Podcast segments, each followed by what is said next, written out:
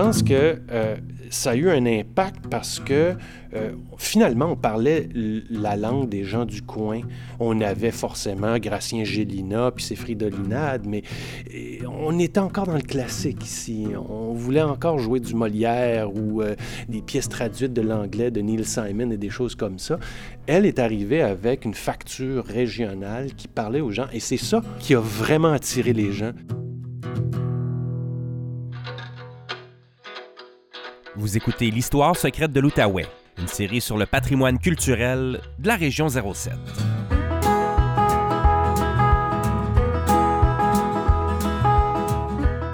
Pour souligner ses 40 ans d'existence, Culture Outaouais nous a donné le mandat de réaliser une série documentaire pour que les citoyens de la région et d'un peu partout connaissent mieux notre patrimoine culturel. Et même si l'équipe de Transistor est composée de fiers citoyennes et citoyens de la région sont engagés dans la culture d'ici, on a appris un tas de choses étonnantes sur les artistes et les œuvres qui ont marqué la région. En gros, on vous a trouvé des histoires oubliées ou méconnues qui valent la peine d'être découvertes ou redécouvertes. Bonne écoute.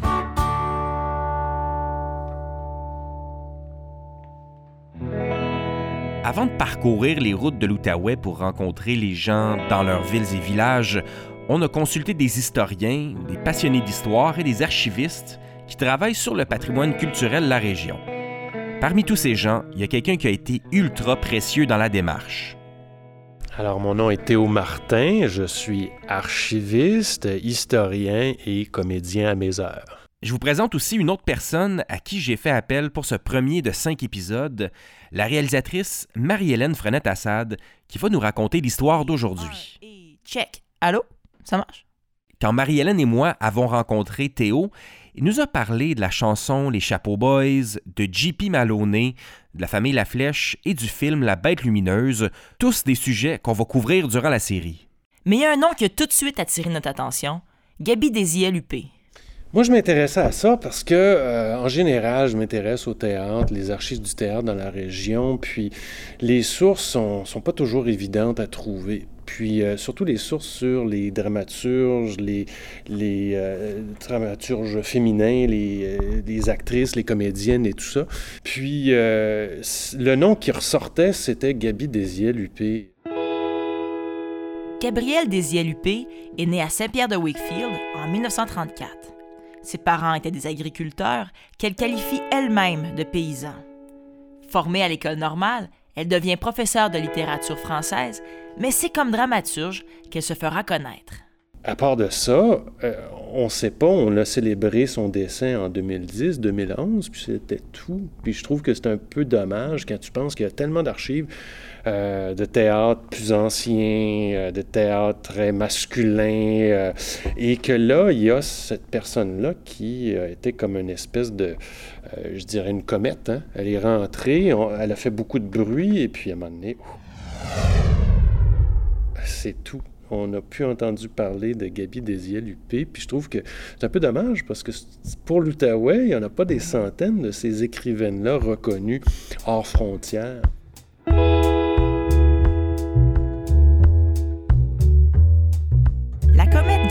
A amorcé sa trajectoire au milieu des années 60.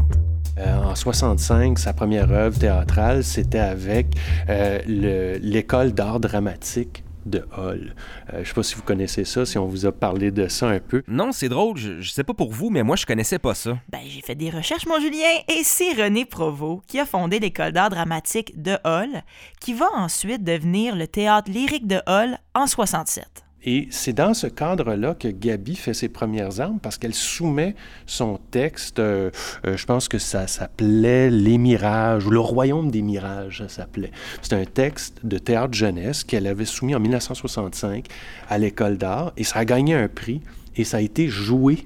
C'est aussi en 1965 que son chemin croise celui de Gilles Provost, le metteur en scène qui va devenir le directeur du théâtre de Lille. Une rencontre marquante dans la carrière de Gaby Désiel-Huppé, et c'est surtout le début d'une longue collaboration entre la dramaturge et le metteur en scène. En fouillant dans les programmes, tout ça, j'ai retrouvé que en, en 65, en fait le 24 ou le 25 avril 65, lors d'un festival de théâtre amateur dans la région, mais qui avait eu lieu cette année-là à Cornwall, que le dimanche après-midi, il y avait deux pièces présentées par des gens d'ici. Et le samedi après-midi, à deux heures, La Relève, qui est un troupe amateur de Hall, Gabi jouait un des premiers rôles dans une pièce qui s'appelait Elisabeth est morte, une pièce française. Alors, Gabi était aussi actrice. Et selon Gilles Provost, c'est pour ça que les personnages qu'elle écrivait étaient aussi bons, parce qu'elle avait d'abord travaillé comme comédienne. On, s'est ben, on s'est rencontrés cette, cette, ce, week-end-là et euh, on s'est, on s'est tout ça tout de suite cliqué. Ça a été vraiment comme une grande sœur. L'importance de Gilles Provost et du théâtre de Lille dans la carrière de Gabi est indéniable. Oui, c'était important pour donner vie à ce texte-là. Il a fait, Gilles a fait la même chose avec Bernard Assiniwi. Hein. Il a fait la même chose aussi avec des auteurs de la région. C'était ça une partie, ben, c'est une grande part de la force de Gilles, c'est de faire connaître des gens qui euh, se sont concentrés à la plume ou à la dactylo. Lui, il a donné ça vie à la scène.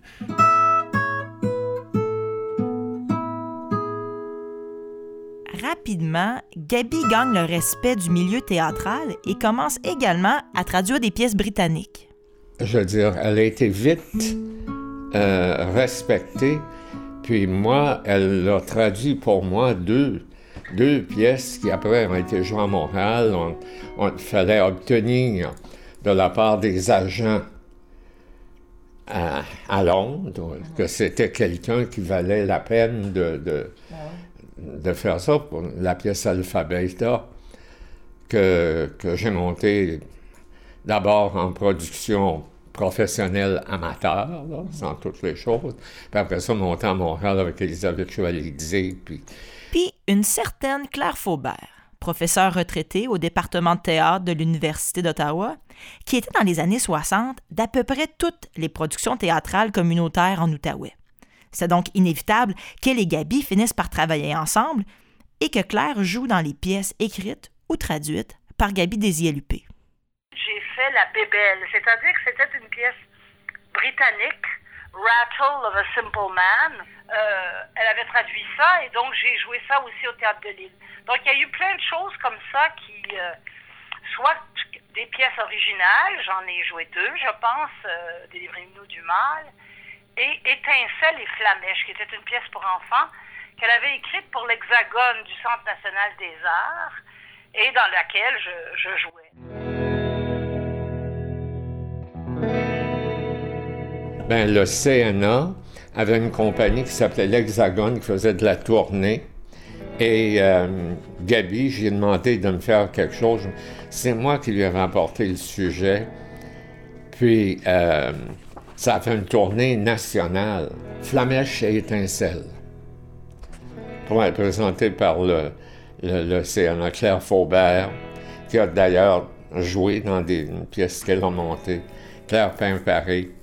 Pierre Lenoir, Paul Latreille qui est mort, Pierre Beauté, des jeunes qui venaient de l'École nationale, mais pour elle, c'était comme un épanouissement. tu sais, ça payait mieux. Mais son plus grand succès, Gabi va le connaître avec Les Outardes, pièce écrite en 1969. Encore aujourd'hui, Les Outardes est considéré comme un des textes les plus importants de la région. Théo Martin nous a parlé de cette œuvre phare dans la carrière de Gabi. Les Outardes, je vous dirais, c'est vraiment la première pièce de renaissance du théâtre local. Euh, théâtre local, mais dans une mouvance très québécoise. On est à l'heure des Belles-Sœurs de Michel Tremblay, on est à l'heure des Fées ont soif de Denise Boucher et tout ça. Et euh, elle, euh, Gabi Dédiel-Houpé, avait le don d'écrire sur les réalités qu'elle connaissait, sur les gens de la campagne, beaucoup inspirée de ses parents qui étaient justement des agriculteurs, je comprends bien, à Saint-Pierre de Wakefield. Elle est arrivée avec une facture régionale qui parlait aux gens. Et c'est ça qui a vraiment attiré les gens. Parce que les, les ça parle de ça. C'est la terre, l'appartenance à la terre, euh, le, conflit des générations, conflit qu'on qu'on découvre encore aujourd'hui en Outaouais, c'est la, campagne, c'est la ruralité, le début d'une urbanisation monstre dans les 20 dernières années, mais ça fait pas si longtemps qu'on était tous des campagnards. Puis elle le dit, elle, le mentionne. Et je pense que c'est important, de retourner pour pas perdre nos origines. Et c'est un texte fort, comme vous dites, parce que ça nous fait réfléchir à, la société de cette époque-là en Outaouais. À partir de sa création, en 70 au Théâtre populaire de Pointe-Gatineau, et jusqu'en 85, les Outardes est constamment joué dans différents théâtres de la région et même à Montréal. Bien, actuellement, je travaille avec le Théâtre populaire de Pointe-Gatineau, puis ils semblent très enthousiastes, ils sont très confiants. D'ailleurs, ils sont allés à Montréal en fin de semaine dernière, ils ont été invités pour aller faire une lecture spectacle des Outardes et de la Rosalba. Ils ont été accueillis à bras ouverts là-bas, ils ont remporté un très grand succès, les gens les ont très bien accueillis. En faisant mes recherches, Julien, je suis tombée sur cette entrevue de Gabi qui date des années 70 j'ai aussi découvert un lieu de théâtre que je connaissais pas, le bateau théâtre L'Escale. Le bateau quoi? Bateau théâtre L'Escale.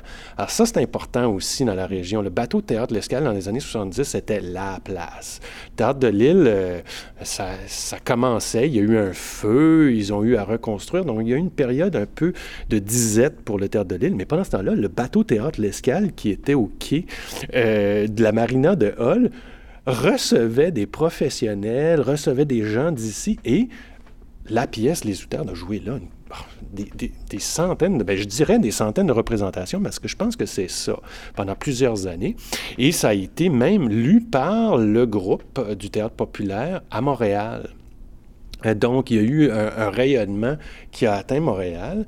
Puis, comme vous le savez peut-être pas, ben, euh, il y a eu une première émission radiophonique qui a repris ça à Radio-Canada. Je c'est Winnipeg au début. Puis après ça, on va le reprendre euh, à Radio-Québec, comme ça s'appelait à l'époque. je pense que c'était en cinq, en cinq épisodes dans les années 80. Pour moi, la plus belle richesse, c'est la liberté. Vive en campagne, le nez dans le vent, avec le soleil pour cadran, puis pour ami la grande nature. Compter ses peines puis ses joies au vent du soir quand tu t'assis sur le pas de ta porte après ta journée d'ouvrage. Puis là, tu te fais dans le gramophone, puis t'écoutes le vent qui passe dans ramure puis qui te raconte ses secrets? Et que j'aime donc ça, t'entendre parler. C'est pas créable comme t'es ma consolation depuis que les enfants sont partis. Je sais pas ce que je ferais si t'étais pas là. Moi, je vous gage que quand les dernières outardes vont disparaître à l'horizon, ben, ils vont faire comme ces oiseaux-là. Ils vont prendre leur dernière envolée, puis ils vont revenir au nid. Au milieu des années 70, Gabi écrit des œuvres beaucoup plus percutantes et dénonciatrices. Moi, par hasard, j'ai commencé mes recherches en lisant Délivrez-nous du mal, Amen. Et je l'avoue, j'ai vraiment été ébranlé par ma lecture. J'ai trouvé ça dur, même très violent. Pour te donner une idée, Julien, c'est l'histoire de quatre sœurs qui, après la mort de leur mère, décident de séquestrer leur beau-père violent. Hey, réveille la tarte, on n'est plus au Moyen-Âge. Toi, t'es encassé jusqu'aux oreilles dans ta marde puis tu veux pas t'en sortir. Je l'aime puis c'est le père de mon petit. Ouais, ben il a peut-être fourni à la levure pour grossir la brioche, là. Mais j'ai pas l'impression qu'il va rester jusqu'à la fin de la cuisson. Rouvre-toi donc les yeux, bonyeuse de demain. Tu vois pas qui veut t'avoir rien que pour avoir de la peau à portée de la main quand il trouve pas d'autre putain? Tu m'écœures! Ben, c'est lui qui devrait te faire vomir. Ah, oh, il est beau, Johnny Baudry. Il est habillé comme un prince, puis il sent l'eau de Cologne. Mais pas besoin d'y voir la queue pour savoir que c'est un rat. Et que je voudrais donc mourir des fois. Voyons, voyons. Dis-toi que c'est rien qu'une mauvaise passe qu'on traverse. Puis bien vite, le cauchemar va finir, puis on va tous pouvoir vivre ensemble comme du monde au grand soleil. Dans cette pièce-là, tous les hommes sont dépeints de façon extrêmement négative. Elle critique aussi la religion avec un langage assez cru. Claire Faubert a joué dans la création de Délivrez-nous du mal, et c'est même elle qu'on voit sur la page couverture de la version publiée. Elle l'écrivait dans, cette langue de et puis là, dans Délivrez-nous du mal, c'était très, très violent, parce que moi, je jouais le rôle de, la femme de Johnny, et finalement, elle, veut le tuer, quoi. Elle veut tuer ce mari macho. Là aussi, c'était une dénonciation un peu... Euh, un peu sans nuance, si vous voulez. Aujourd'hui, des fois, ça passerait pas, ça. Je lui ai donc demandé si Gabi était allée trop loin pour l'époque. Oui, c'était trop pour l'époque. Ça aurait peut-être été un très bon scénario de film américain, là, vous savez. Euh, je ne sais pas, mais, mais euh, ici, ça avait. Je ne dis pas que ça avait semé la controverse, mais il y avait eu énormément de, ré, réticence vis-à-vis de la pièce. En octobre 77, Gabi est en train de magasiner aux Galeries de Hall avec son amie Christiane Drolet. En choisissant du maquillage de théâtre, boum, hémorragie cérébrale. Là, c'est ça, il nous donnait la décision à savoir euh, est-ce qu'on débranche ou on prend une chance? Parce que l'avis des médecins était elle va rester légume. Puis heureusement, les aînés de la famille ont dit non, garde, euh, on prend une chance. Puis une chance qui ont décidé de cette façon-là, parce que j'aurais pas connu ma mère autrement. Elle, c'est Andréane Desialupé, la fille cadette de Gabi. Andréane nous a gentiment accueillis chez elle à Val-des-Monts avec du thé glacé et des petits sandwichs pas de croûte. On n'était pas juste là pour le lunch, c'était surtout pour lui parler de sa mère. Je ne l'ai jamais vu au repos maman. Quelque chose qui était fréquent aussi, c'était de l'avoir saigné du nez. Elle avait des mouchoirs dans le nez puis la tête par en arrière. Là. C'est avant l'accident? Oui, pas longtemps avant. Je dirais peut-être euh, un mois avant. À tous les jours. Puis pour moi, c'était normal de voir maman comme ça. Tu sais, t'en fais pas de cas. Mais le médecin l'avait déjà averti. Il dit Tu brûles la chandelle par les deux bouts. Il faut que tu coupes en quelque part. Arrête un peu. Elle n'a pas écouté. Après sa longue réhabilitation, elle qui avait tellement critiqué la religion va soudainement beaucoup s'intéresser à Dieu et devenir très spirituel l'an dernier. Je ne sais pas si bien sûrement tu as remarqué en arrivant là. La croix. oui, c'est ça. tu l'as pas regardé. Elle est peut-être pas assez grosse. Tu regarderas en sortant. Et je l'ai même pas vu en repartant. Mais j'avais pas besoin de voir une croix géante pour le confirmer. Je savais que Gabi était très croyante à cette période-là de sa vie. Euh, oui, le côté spirituel, justement, ça a dû être dû à son, son expérience qu'elle a vécue. Là, euh, est devenu très fort par la suite. Euh, même si elle pouvait continuer à écrire, là, elle faisait plus attention, par exemple, de... Ben, surtout quand ça venait à ce sujet-là, là, elle était plus délicate qu'elle pouvait l'être avant.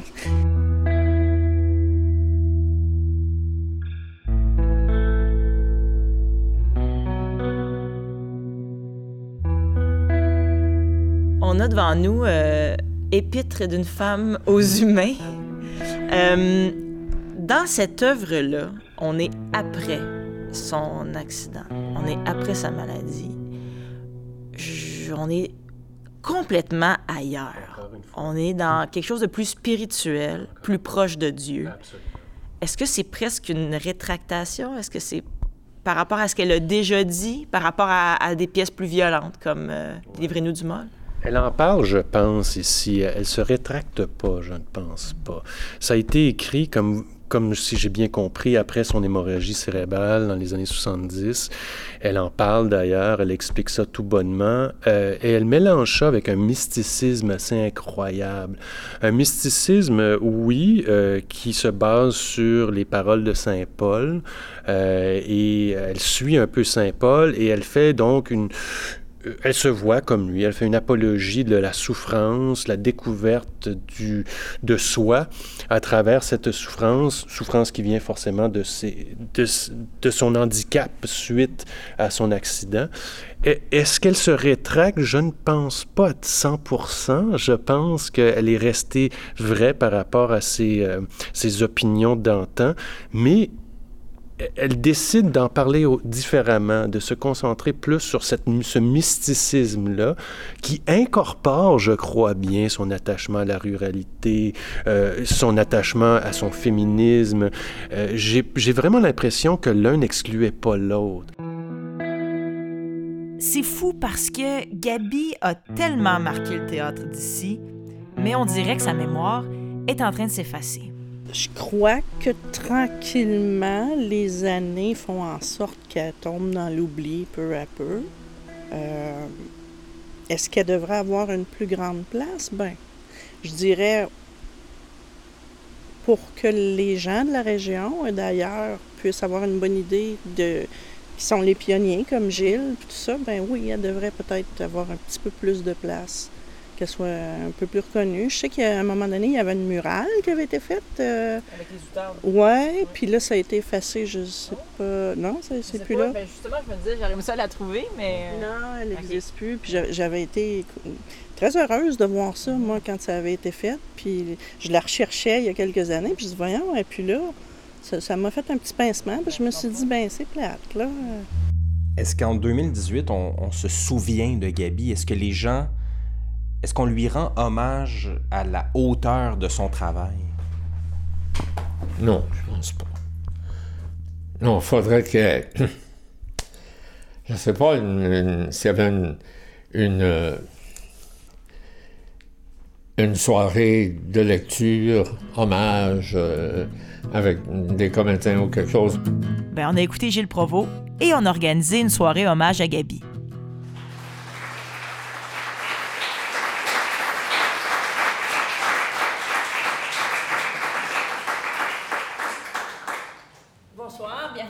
Lille. Eh bien, Gilles, hein, mon beau Gilles qui est juste là, euh, grâce à l'équipe de Transistor, ben, l'équipe du Théâtre de Lille, on s'est retroussé les manches, puis on s'est dit, oui, on va lui rendre hommage. Donc, ce soir, j'ai invité des comédiens, des citoyens acteurs, à vous livrer des textes de Gabi Desielpé, des extraits. Les extraits des pièces que vous avez entendues plus tôt sont justement ceux que les comédiens ont interprétés durant la soirée.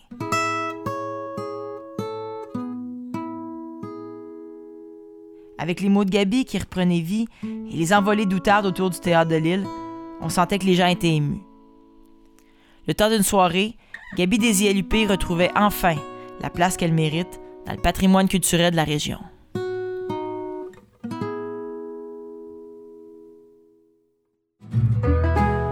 L'histoire secrète de l'Outaouais est une série produite par Transistor Media en collaboration avec Culture Outaouais.